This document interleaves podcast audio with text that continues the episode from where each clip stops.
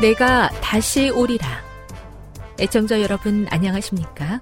여기는 AWR 희망의 소리 한국어 방송입니다. 본 방송은 천국 복음을 온 세상에 전파하기 위해 제7일 안식일 예수 재림교회가 설립한 세계 방송망입니다. AWR 희망의 소리는 유럽, 라틴 아메리카, 아프리카, 러시아, 아시아의 방송망을 통해 전 세계에 복음을 전파하고 있습니다. AWR 아시아 희망의 소리 방송국은 한국어 방송을 매일 5시간씩 송출하고 있습니다. 희망의 소리 방송은 인터넷과 스마트폰을 통해서도 언제나 청취하실 수 있습니다. 들으실 수 있는 인터넷 주소는 awr.org입니다. 유튜브로는 awr 코리아로 검색하시면 됩니다. 이 시간 희망의 소리 한국어 방송과 함께 보람있고 유익한 시간 되시기 바랍니다. 내가 다시 오리라. 여기는 AWR 희망의 소리 한국어 방송입니다. 주파수 안내입니다. 괌에서 송출하는 우리 방송은 한국 표준시로 밤 11시에 9580kHz로 다음날 오전 6시에 9860kHz로 각각 1시간씩 방송하고 있습니다. 우즈베키스탄에서 송출하는 우리 방송은 한국 표준시로 밤 9시에 15,530kHz로 밤 10시에 9,740kHz로 타지키스탄에서는 밤 9시에 15,255kHz로 각각 1시간씩 방송하고 있습니다. 애청자 여러분의 많은 청취 바랍니다.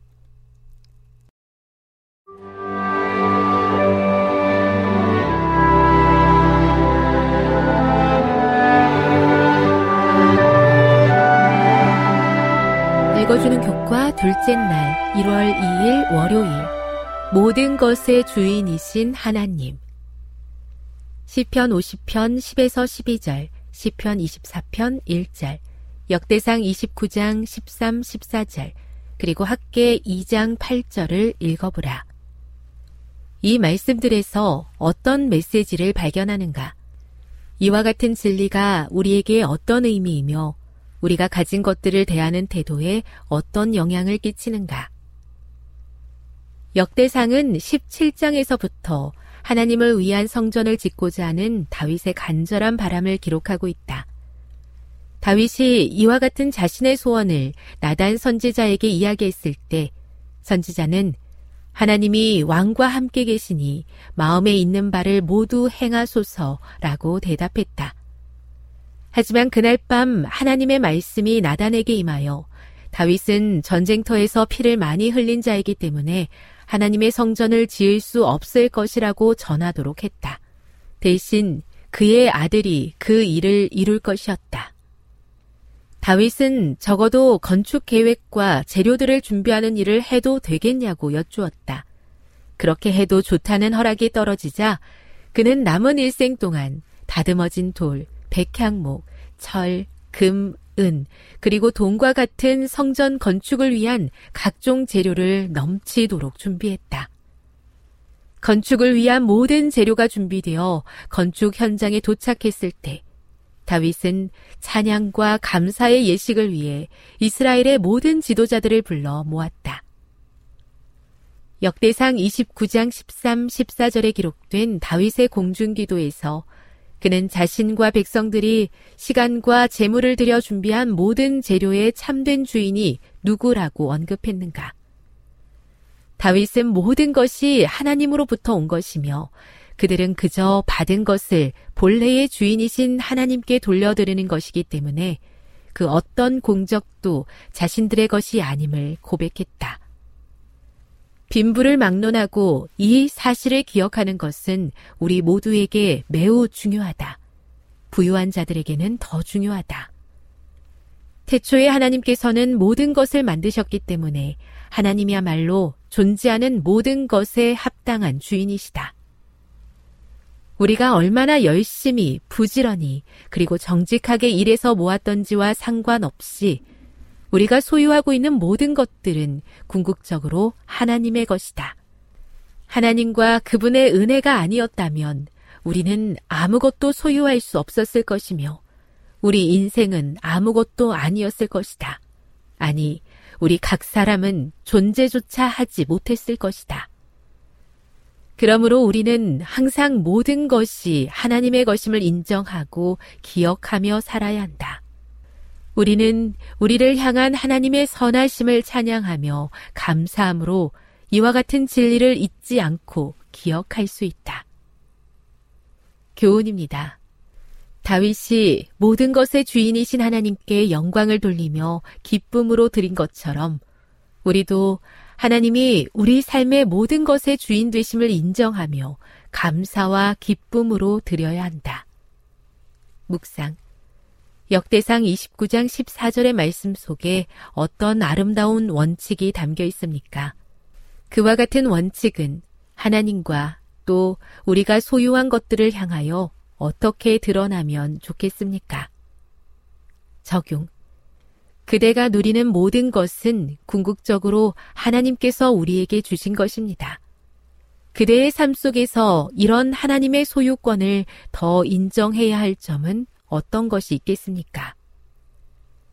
영감의 교훈입니다. 선악과를 두신 이유.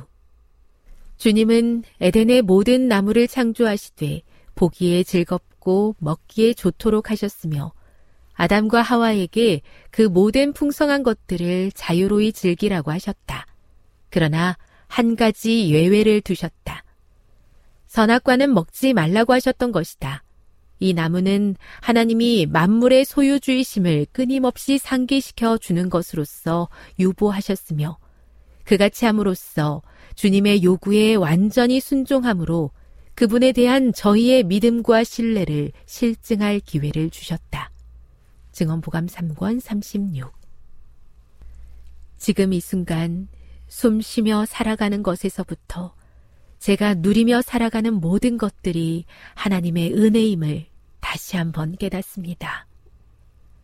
제 삶과 제가 소유한 모든 것들의 주인이신 하나님께 기쁜 마음으로 자원하여 드릴 수 있는 믿음을 허락해 주시옵소서.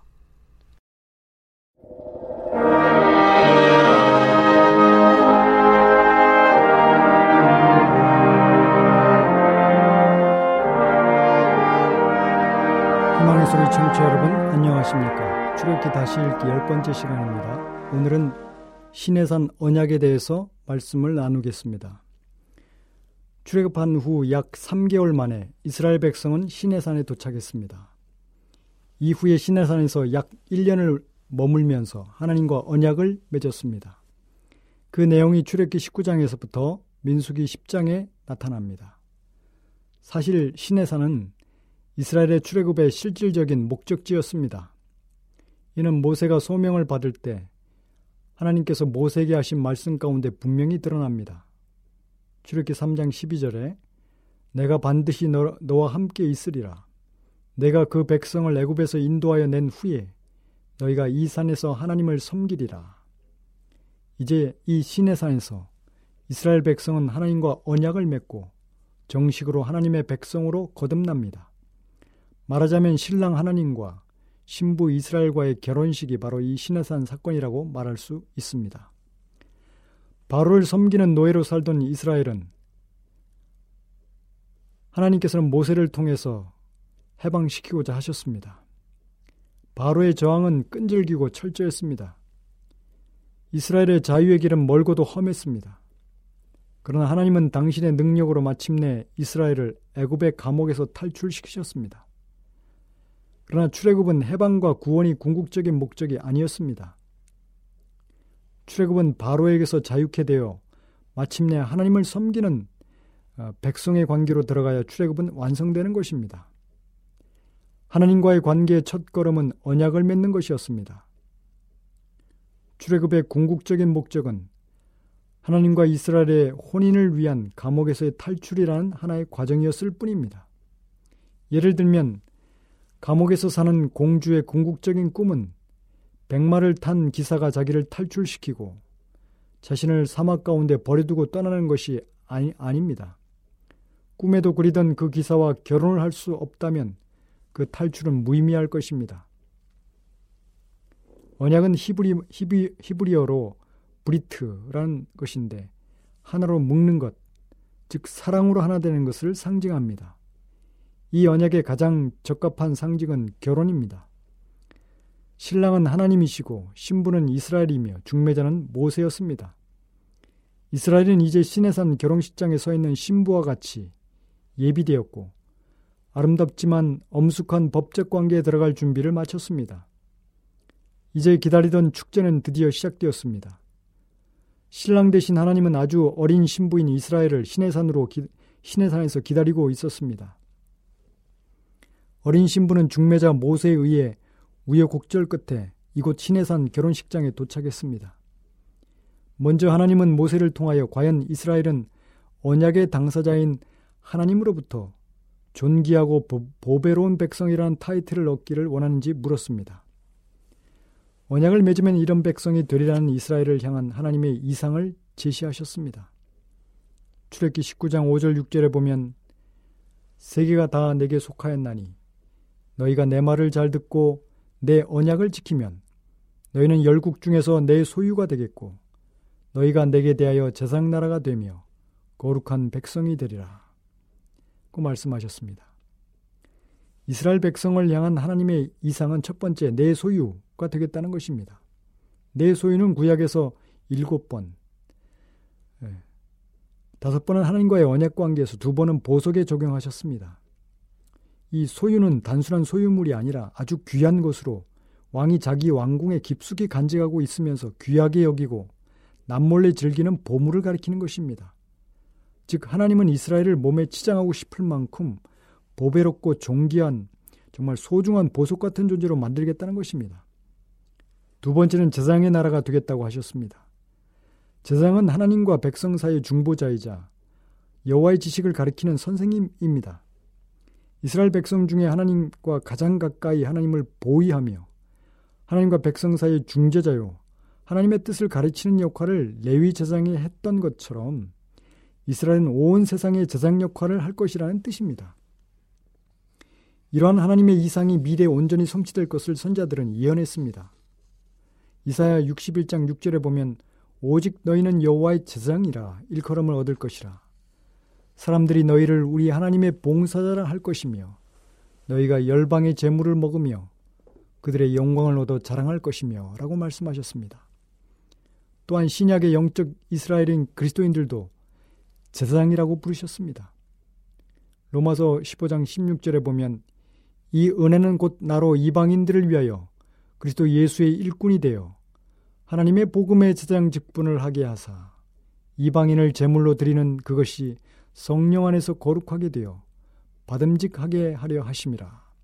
또 베드로전서 2장 9절에도 오직 너희는 택하신 족속이요 왕 같은 제장들이요 거룩한 나라요 그의 소유된 백성이니 이는 너희를 어두운 데서 불러내어 그의 기이한 빛에 들어가게 하신 자의 아름다운 덕을 선전하게 하려 하심이라고 하셨습니다. 세 번째는 거룩한 백성이 될 것이라고 하셨습니다. 제사장 나라가 되려면 거룩해야 합니다. 거룩은 구별을 뜻하는 것입니다. 즉 누군가를 향한 구별된 삶을 말하는 것입니다. 이제 하나님과 언약을 맺으면 이스라엘은 하나님께만 애정과 믿음을 두고 살아야 합니다. 이것은 이스라엘이 언약에 신실할 것을 요구하는 것입니다. 왜냐하면 언약의 남편인 하나님이 신부 이스라엘을 향해 구별된 사랑을 하시기 때문입니다. 하나님은 이렇게 고백하셨습니다. 아무 3장 2절에 보면 내가 땅의 모든 족속 중에 너희만 알았나니. 하나님은 이스라엘만을 사랑하는 것처럼 신부 이스라엘도 하나님만을 의지하고 사랑해야 합니다. 레위기 11장 45절에 나는 너희의 하나님이 되려고 너희를 애굽 땅에서 인도하여 낸 여호와라. 내가 거룩하니 너희도 거룩할지어다. 이스라엘이 거룩할 때, 즉 언약에 신실할 때 하나님의 임재는 떠나지 않을 것입니다. 하나님은 이러한 하나님의 이상을 실현하는 언약의 백성이 될 것인지를 물어보신 것입니다. 이에 백성들은 한 목소리로 응답하였고 그것이 하나님께 회보되었습니다. 이 부분을 조금 더 살펴보겠습니다. 하나님은 이스라엘의 의사를 세 단계에 걸쳐서 물어보셨습니다. 첫 번째는 출애굽기 19장 7절 8절에 모세가 와서 백성의 장로들을 불러 여호와께서 자기에게 명하신 그 모든 말씀을 그에게 진술하니 백성이 일제히 응답하여 가로되 여호와의 명하신 대로 우리가 다 행하리이다. 모세가 백성의 말로 여호와께 회보하며 두 번째는 출애굽기 19장 11절에 예비하여 제3일을 기다리게 하라. 이는 제3일에 나 여호와가 온 백성의 목전에 시내산에서 강림할 것임이니. 여러분 3일은 충동적인 것이 아니라 모든 것을 고려하여 결단하기에 충분한 예, 시간을 뜻하는 것입니다. 그리고 출애굽기 20장에서 23장까지 언약의 내용을 상세히 알려주시고 두 번째로 물어보신 것입니다.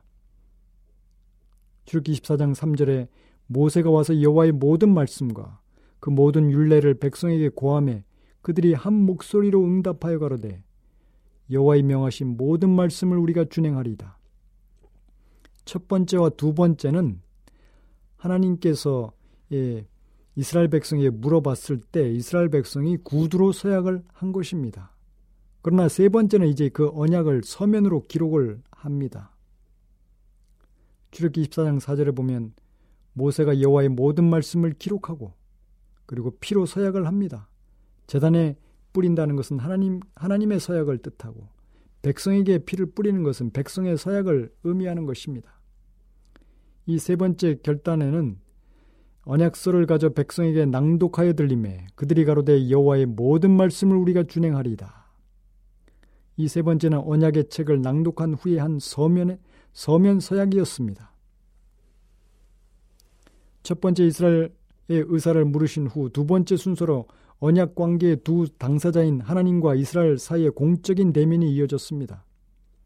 위대한 하나님을 처음으로 직접 대면하는 것은 최고조의 긴장의 순간이었습니다.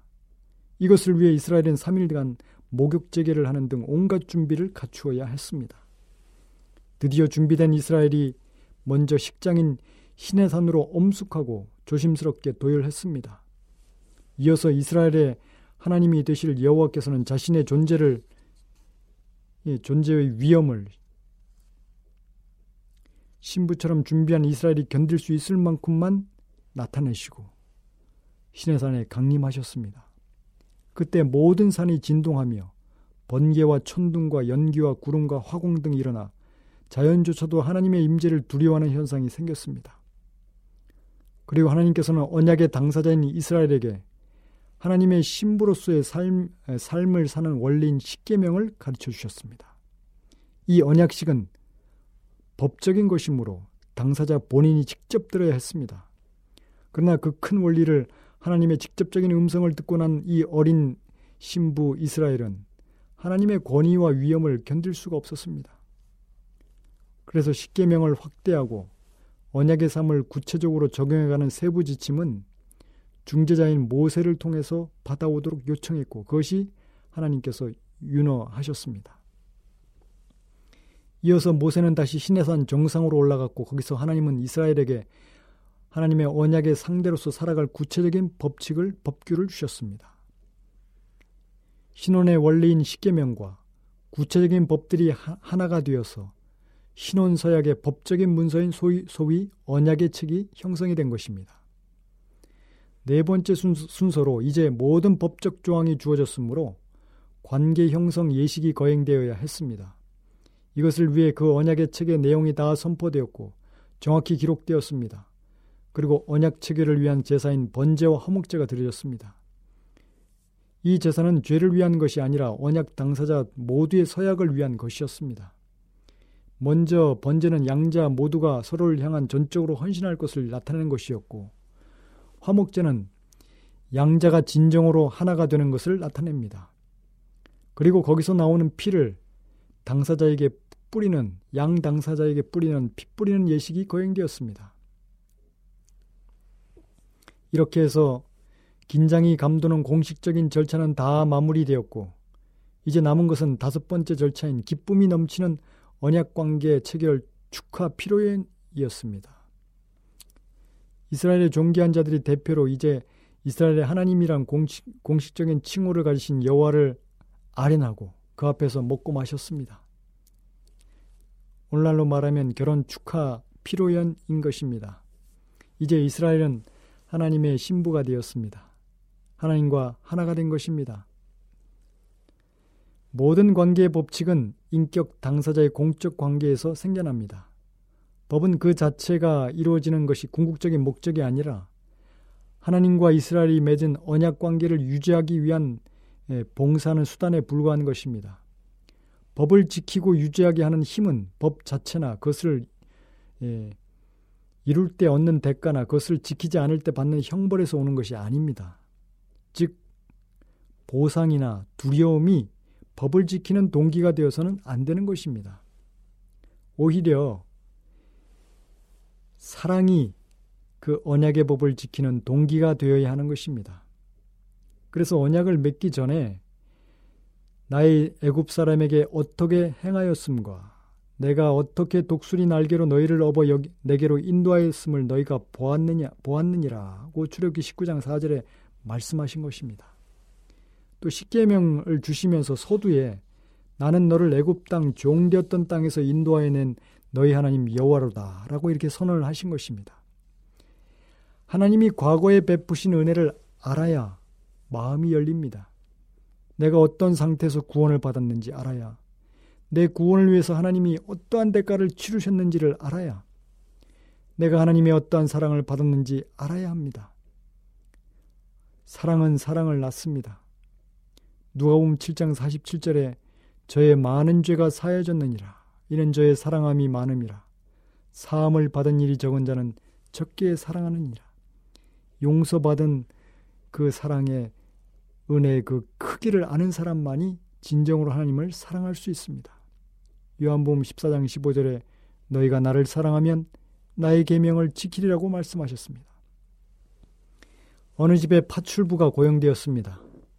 주인은 그녀에게 파출부로서 해야 할 상세한 규칙과 의무를 알려주었습니다. 그리고 그 대가로 품삯을 약속했습니다. 그녀는 매일 일찍부터 밥 짓기, 빨래하기, 청소하기, 잔심부름하기 등 주어진 일을 의무적으로 했습니다.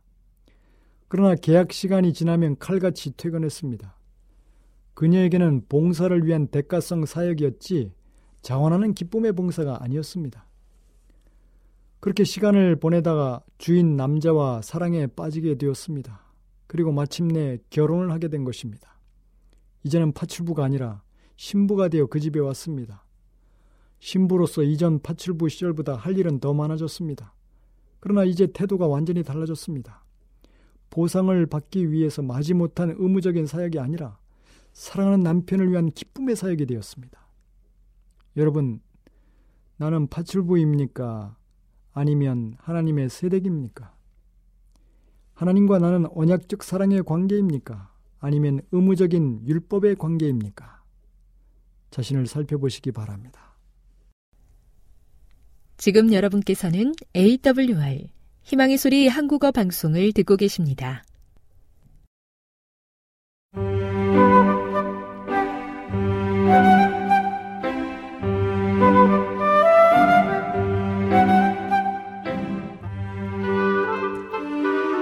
늘 주님이 함께하여 주심에 감사하는 마음으로 이 시간 건강한 생활의 지혜 준비했습니다. 오늘은 세상의 부에 대해서 알아보도록 하겠습니다. 많은 사람이 세상의 부에서 안전을 찾을 수 있으리라고 생각합니다. 그러나 그리스도께서는 그들의 눈에서 시력을 흐리게 만드는 티끌을 제거하셔서 그들이 지극히 크고 영원한 영광에 중한 것을 바라볼 수 있게 되도록 애쓰십니다. 그들은 환영들을 실제로 착각하고 있으며 영원한 세계의 영광을 잊어버렸습니다. 그리스도께서는 그들에게 현재 너머를 바라보고 시각의 영혼을 보탤 것을 요구하십니다. 사탄은 그리스도 안에 거하는 가장 연약한 영혼이라도 암흑의 군대들을 대적하고도 남는다는 것과 그가 자신을 공공연하게 나타낸다면 그를 대처하고 물리칠 것이라는 것을 잘 압니다. 그러므로 그는 십자가의 군병들을 그들의 강력한 성체에서 이끌어내려고 노력하는 한편, 감히 그의 지경에 들어서는 모든 사람을 멸망시킬 태세를 갖추고 그의 군대들과 함께 매복하여 기다리고 있습니다. 오로지 하나님을 겸손하게 의지함으로써 그리고 그분의 모든 계명에 순종할 때에만 우리는 안전할 수 있습니다. 하나님께서는 우리가 이 세상의 것 대신에 하늘의 사물들을 선택하기를 갈망하십니다. 그분은 우리 앞에 하늘에 투자할 가능성들을 열어놓으십니다. 그분은 우리가 가장 높은 목표에 도달하도록 격려하시고 최상의 보배를 얻을 수 있다는 보증을 주시고자 하십니다.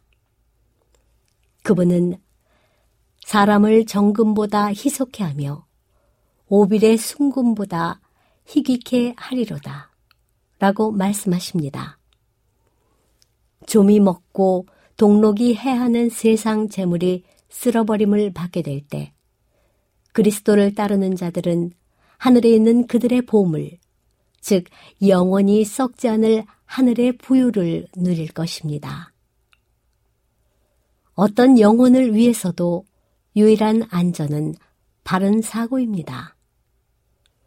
우리는 생각을 다스리고 개발시키기 위해서 하나님께서 우리의 손이 미치는 범위 내에 놓아두신 모든 수단을 사용해야 합니다. 우리는 마음을 그분과 조화되게 해야 합니다. 그분의 진리는 우리의 몸과 혼과 영을 거룩하게 할 것이며 우리는 유혹을 초월할 수 있게 될 것입니다. 우리가 하는 말들은 지혜로운 말들이 될 것입니다. 그릇된 습관과 죄된 생활에 방정하던 자가 거룩한 진리의 능력에 굴복할 때 마음에 적용된 그 진리는 이때까지 마비되었던 것처럼 보이던 도덕력을 소성시킬 것입니다. 진리를 받아들이는 사람은 영원한 반석에 그의 영혼을 고정시키기 전보다 더욱 왕성하고 더욱 명민한 이해력을 소유합니다. 그의 신체적 건강까지도 그리스도 안에서 안전함을 깨닫게 되므로 향상할 것입니다. 진리의 능력을 받아들이는 자 위에 내리는 하나님의 특별한 축복은 그 자체가 건강이요 힘입니다. 중풍병자는 그리스도 안에서 심령과 육체가 모두 치료된 것을 깨달았습니다. 그는 육체의 건강을 누리기 전에 심령의 건강이 필요했습니다. 육체의 질병을 고침받기 전에 그리스도께서는 마음에 해방을 주고 심령을 죄에서 정결케 하셔야 합니다. 이 교훈을 간과해서는 안 됩니다. 오늘날 육체적 질병 때문에 고통을 당하고 있는 무수한 사람들이 이 중풍병자와 같이 내 죄사함을 받았느니라 라는 기별을 듣기를 갈망하고 있습니다. 불안하고 채워지지 않는 욕망을 수반한 죄의 짐이 그들의 질병의 기초가 됩니다. 그들은 심령을 고쳐주시는 분 앞에 나오기 전에는 결코 안식을 얻지 못합니다. 오직 그분께서 주실 수 있는 평화만이 심령에 활력을 주고 육체에 건강을 줄 것입니다. 그대 스스로는 할 수 없는 것을 해줄 천사들이 그대의 협력을 기다리고 있습니다. 그들은 그대가 그리스도의 이끄심에 반응하기를 기다리고 있습니다. 하나님께로 그리고 서로에게로 가까이 나아가십시오. 간절한 바람으로서 묵도로서 사단의 매치들에 저항함으로써 그대의 의지를 그리스도의 편에 두십시오. 그대가 마귀를 저항하려는 한 가지 갈망을 품고 진심으로 저를 시험에서 구원해 주소서라고 기도하는 한 그대는 그대의 사는 날을 따라 능력을 얻게 될 것입니다. 시련받고 유혹받는 사람들, 고통당하는 자들에게 가까이 다가가는 것은 하늘 천사들의 일입니다. 그들은 그리스도께서 구하기 위하여 죽으신 영혼들을 구원하기 위하여 오랫동안 지칠 줄 모르게 일합니다. 우리는 피차 교제해야 할 때 모든 사람이 재능과 기질이 동일하지 않다는 사실을 기억해야 합니다. 교역자들은 각기 계획과 견해가 다릅니다. 다양한 재능들을 병합시키는 일은 사업의 성공을 위하여 꼭 필요합니다. 우리는 다른 사람들이 성공적으로 일할 수 없는 일을 더욱 성공적으로 책임을 완수할 수 있는 자들이 있음을 기억해야 합니다. 어떤 특수 분야의 사업을 능히 성취할 만한 기지와 재능을 받은 교육자는 자기가 쉽게 할 수 있는 일을 다른 사람이 할 수 없다고 해서 그들을 비난해서는 안 됩니다. 그의 동료 교역자들이 그보다 훨씬 더 성공적으로 할 수 있는 것이 전혀 없을까요? 인생의 모든 교제의 관계는 자제와 인내와 동정을 발휘할 것을 요구합니다. 우리는 성격과 습관과 교육에서 너무나 다르기 때문에 사물을 관찰하는 방법도 또한 다양합니다. 우리는 서로 다른 판단을 내립니다. 진리에 대한 우리의 이해, 생애의 행위에 관한 우리의 생각은 모든 면에서 동일하지 않습니다. 모든 특수한 점에서까지 똑같은 경험을 한 두 사람은 있을 수 없습니다. 한 사람의 골칫거리가 다른 사람에게는 골칫거리가 아닙니다. 한 사람에게는 가벼운 의무가 다른 사람들에게는 가장 큰 어려움과 난관이 됩니다. 같은 가족 안에서도 성질과 성품이 판이한 경우가 흔한 바, 이는 하나님께서 같지 않은 성질을 가진 사람들이 서로 사귀도록 정하셨기 때문입니다. 이런 경우 집안의 각 식구는 다른 식구의 감정을 신성하게 여기고 다른 이의 권리를 존중해야 합니다. 이러한 방법으로 상호 간의 이해성과 관용성이 개발되고 편견은 누그러지며 품성의 모난 점들이 고르게 될 것입니다. 또한 조화가 있게 되며 상이한 기질의 사람들이 섞임으로써 서로에게 유익이 될 것입니다. 아버지도 어머니처럼 이 책임을 분담하고 있습니다. 부모들은 양쪽 다 자신들의 지적, 육체적 특징과 성질과 기호를 자녀들에게 유전시킵니다. 지금까지 건강한 생활의 지혜였습니다.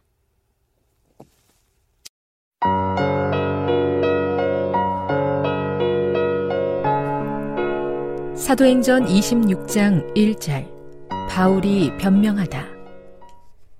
아그리빠가 바울에게 이르되 너를 위하여 말하기를 네게 허락하노라 하니 이에 바울이 손을 들어 변명하되 아그리빠 왕이여 유대인이 고발하는 모든 일을 오늘 당신 앞에서 변명하게 된 것을 다행히 여기나이다.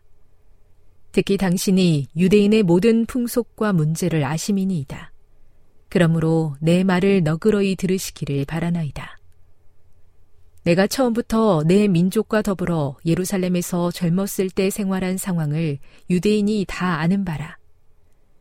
일찍부터 나를 알았으니 그들이 증언하려 하면 내가 우리 종교의 가장 엄한 팔을 따라 바리새인의 생활을 하였다고 할 것이라.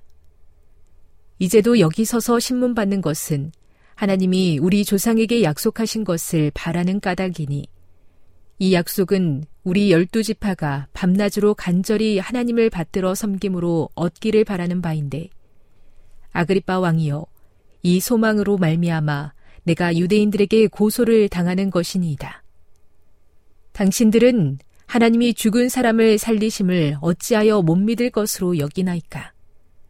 나도 나사렛 예수의 이름을 대적하여 많은 일을 행하여야 될 줄 스스로 생각하고 예루살렘에서 이런 일을 행하여 대제사장들에게서 권한을 받아가지고 많은 성도를 옥에 가두며 또 죽일 때에 내가 찬성 투표를 하였고 또 모든 회당에서 여러 번 형벌하여 강제로 모독하는 말을 하게 하고 그들에 대하여 심히 격분하여 외국 성에까지 가서 박해하였고 그 일로 대제사장들의 권한과 위임을 받고 담의 색으로 갔나이다.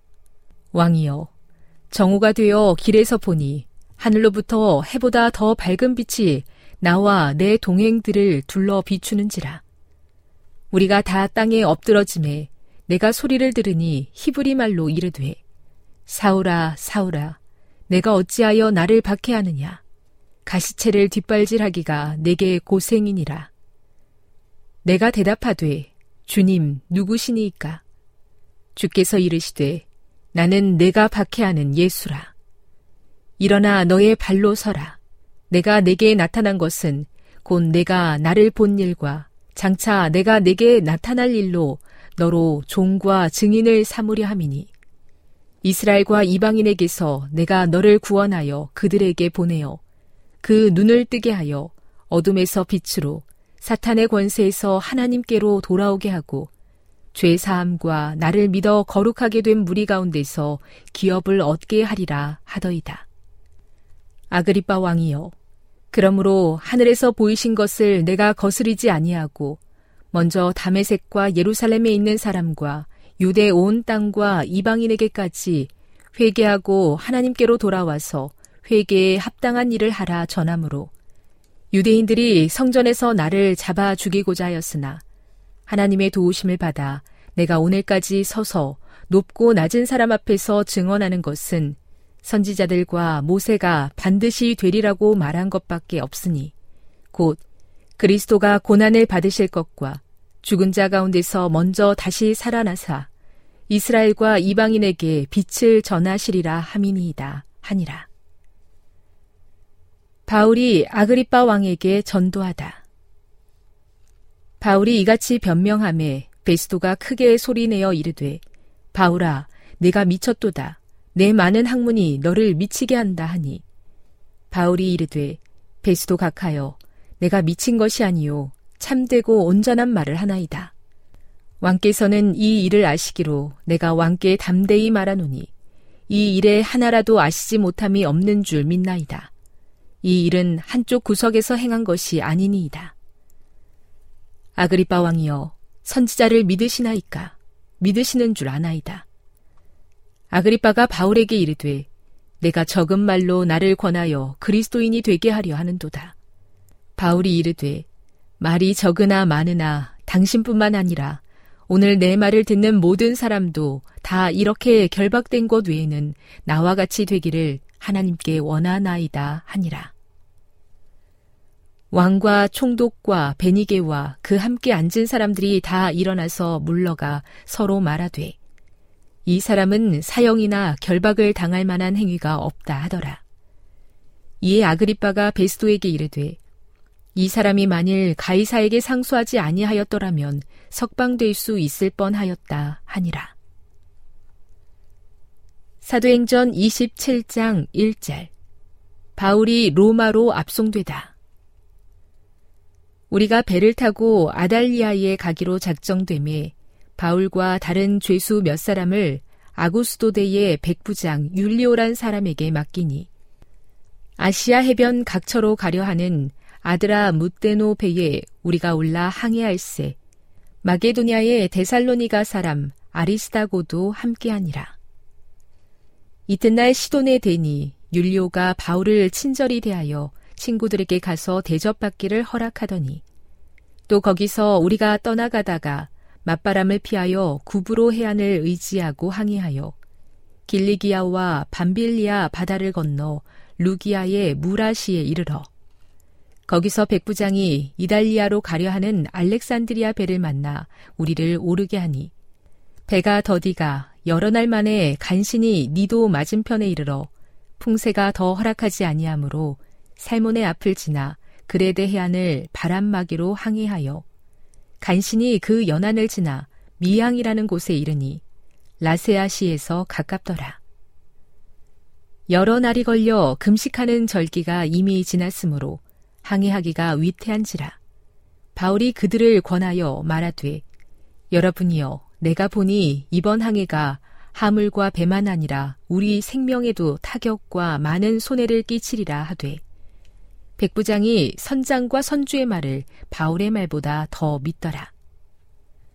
그 항구가 겨울을 지내기에 불편하므로 거기서 떠나 아무쪼록 베닉스에 가서 겨울을 지내자 하는 자가 더 많으니 베닉스는 그레데 항구라 한쪽은 서남을 한쪽은 서북을 향하였더라.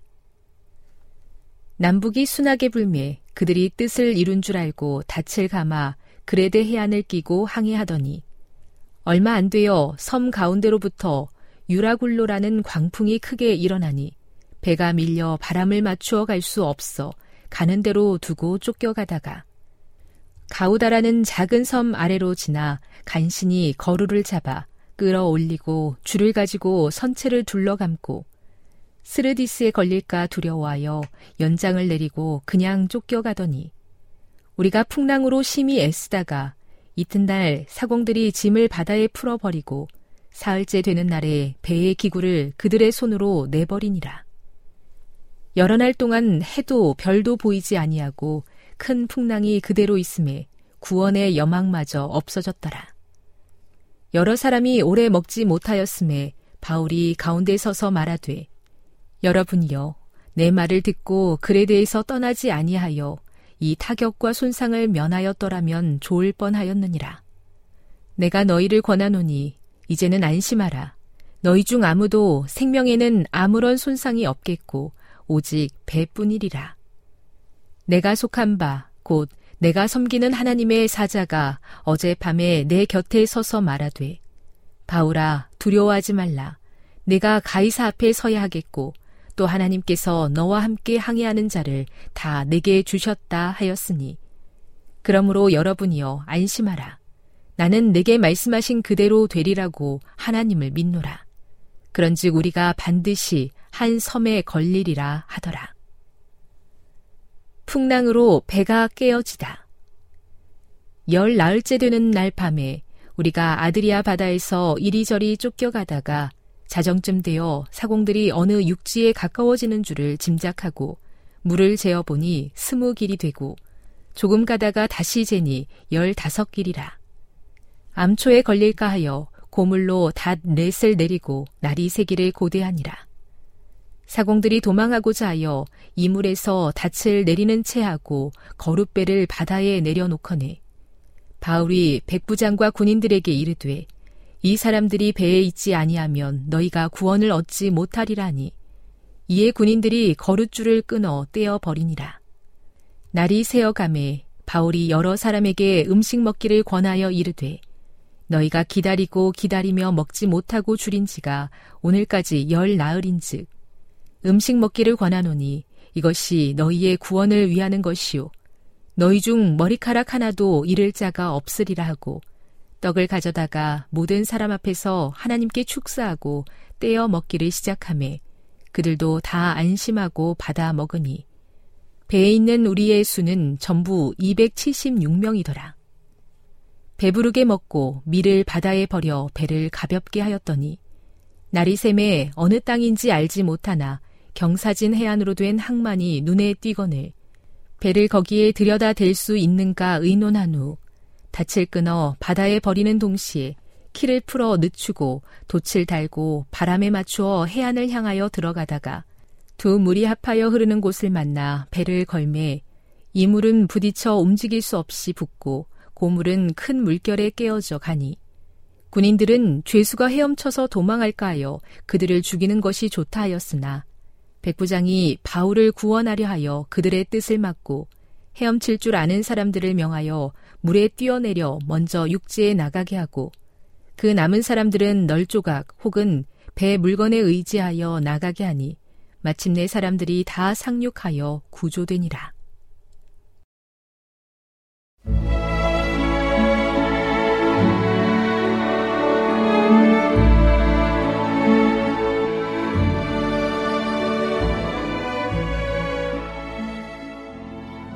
애청자 여러분 안녕하십니까? 명상의 오솔길의 유병숙입니다. 이 시간은 교회를 사랑하시고 돌보시는 하나님의 놀라운 능력의 말씀이 담긴 엘렌지 화이처 교회 증언 1권을 함께 명상해 보겠습니다. 헌신 예수님을 진정으로 따르는 모든 사람들에게는 치러야 할 희생이 있을 것이다. 하나님께서는 그들을 연단하시고 그들의 믿음의 진실을 시험하실 것이다. 나는 예수님을 진정으로 따르는 자들이 쾌락을 목적으로 하는 소풍, 기부활동, 흥행, 그 밖에 모임 등을 하지 않을 것을 보았다. 그들은 거기서 예수님을 발견할 수 없고, 그들에게 하늘에 속한 마음을 갖게 하고 은혜 안에서 자라나게 하는 감화를 찾을 수 없다. 하나님의 말씀을 순종하게 되면 우리는 이 모든 것에서 나오게 되고 그것들과 분리된다. 십자가를 사랑하는데 몰두하지 않고 십자가에 달리신 예수님을 영적으로 경배하지 않는 모든 자들은 세상에 속한 사물을 구하여 존중하고 즐길 만한 가치가 있는 것으로 생각한다. 우리들 사이에는 겨가 있다. 우리가 이처럼 약한 이유가 여기에 있다. 어떤 사람들은 끊임없이 세상을 의지하고 있다. 그들의 견해와 생각은 자아 부정의 생애로 그리스도를 따르는 자들의 정신보다 세상 사람들의 정신과 훨씬 더 조화를 잘 이룬다. 그들이 그들의 정신과 조화가 가장 잘 이루어지는 자들의 무리에 속하고자 하는 것은 너무도 당연한 일이다. 그런데 그런 사람들이 하나님의 백성들 사이에서 너무도 많은 영향을 끼친다. 그들은 그 사람들과 한 무리가 되어 같은 이름을 갖게 되고 불신자들과 연약한 자들과 교회 안에 있는 헌신하지 못한 자들의 화제거리가 된다. 이와 같이 두 마음을 가진 자들은 개인의 잘못을 책망하는 분명하고 솔직한 증언들에 대하여 언제나 반대의 입장을 취하게 될 것이다. 이와 같이 정결케 하는 시대에 이런 사람들은 진리를 순종함으로 완전히 회심하고 거룩해지든지 그렇지 않으면 그들이 속한 세상 사람들과 함께 그들의 보응을 받든지 할 것이다. 이러므로 그의 열매로 그들을 알리라. 그리스도를 따르는 모든 자들은 하나님께 영광이 되는 열매를 맺게 된다. 그들의 생애는 하나님의 영으로 그들 안에 선한 일이 이루어지고 있다는 것과 그들이 거룩함의 열매를 맺고 있다는 것을 증거한다. 그들의 생애는 고상하고 순결하다. 그러나 열매를 맺지 않는 자들은 하나님께 속한 것에 경험이 없다. 그들은 포도나무이신 그리스도께 붙어 있지 않다. 요한복음 15장 4절 5절을 읽어보라. 내 안에 거하라. 나도 너희 안에 거하리라. 가지가 포도나무에 붙어 있지 아니하면 절로 과실을 맺을 수 없음 같이 너희도 내 안에 있지 아니하면 그러하리라. 나는 포도나무요 너희는 가시니 저가 내 안에 내가 저 안에 있으면 이 사람은 과실을 많이 맺나니 나를 떠나서는 너희가 아무것도 할 수 없음이라. 예수 그리스도를 신령하게 예배하는 자가 되고자 하면 우리는 모든 우상을 버리고 첫 네 계명을 완전히 순종해야 한다. 예수께서 가라사대 내 마음을 다하고 목숨을 다하고 뜻을 다하여 주 너의 하나님을 사랑하라 하셨으니 이것이 크고 첫째 되는 계명이요 첫 네 계명은 하나님께로부터 애정을 분리시키는 것을 용납하지 않는다. 어떤 것도 우리가 하나님 안에서 누리는 가장 큰 기쁨에서 분리시키거나 나누도록 허용되어서는 안 된다. 하나님을 가장 사랑하는 그 일에서 애정을 분리시키거나 심령을 떠나게 하는 것은 무엇이나 어떤 형태의 우상이 된다. 우리의 육신적 마음은 우상에 집착되어 그것을 간직하게 할 것이다. 그러나 우리가 그것을 버리기 전에는 앞으로 전진할 수 없다. 그것이 우리를 하나님에게서 분리시킬 것이기 때문이다. 교회의 위대한 머리이신 분께서는 당신의 백성들을 세상에서 택하셔서 구별되기를 요구하신다. 그분은 당신의 계명의 정신이 그들을 당신 자신에게로 이끌어서 그들로 하여금 세속적 요소에서 분리되기를 바라신다. 하나님을 사랑하고 그분의 계명을 지키면 세상의 쾌락과 교제를 즐기는 상태에서 멀어지게 된다. 그리스도와 벨리알과는 조화가 이루어지지 않는다. 하나님의 백성들은 안전하게 그분을 신뢰하고 두려움 없이 순종의 길을 걸을 수 있다. 철학과 헛된 속임수. 나는 우리가 모든 면에서 경계하고 사탄의 암시와 책략을 끈질기게 저항하지 않으면 안 될 것을 보았다. 그는 스스로를 빛의 천사로 가장하여 수많은 사람들을 속이고 그들을 사로잡아 이끌고 있다. 인간의 마음을 파악함으로 그가 얻는 이점은 엄청나게 많다. 이 점을 이용하여 그는 뱀처럼 하나님의 사업을 훼손시키기 위하여 들어온다. 그는 그리스도의 이적과 업적을 인간의 기량과 능력처럼 나타내고자 한다. 만일 그가 공공연하고 대담하게 그리스도인을 공격할 것 같으면 그리스도인은 고통과 번민 가운데 그의 구속주의 발 앞에 나아가게 될 것이고 그리스도인의 강하고 능력 많은 구원자께서는 그 대담한 원수를 쫓아버리실 것이다.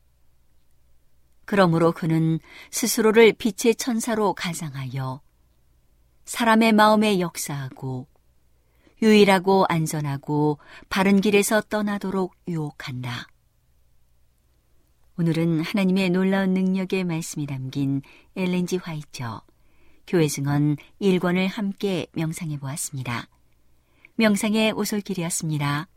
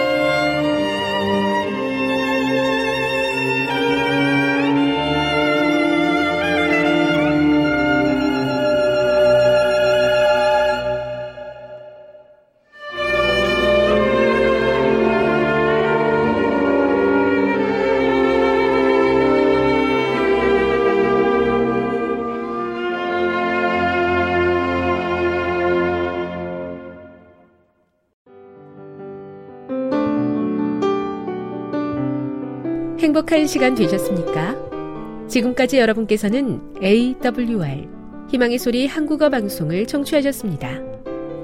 방송을 청취하시고 문의를 원하시는 분은 우편번호 02461 대한민국 서울시 동대문구 이문로 1길 11 희망의 소리 방송부 앞으로 편지나 엽서를 보내주시거나 지역번호 02-3299-5296에서 8번으로 전화 주시기 바랍니다.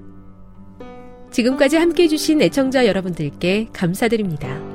애청자 여러분, 다음 이 시간까지 하나님 안에서 늘 평안하십시오. 감사합니다. 내가 다시 오리라.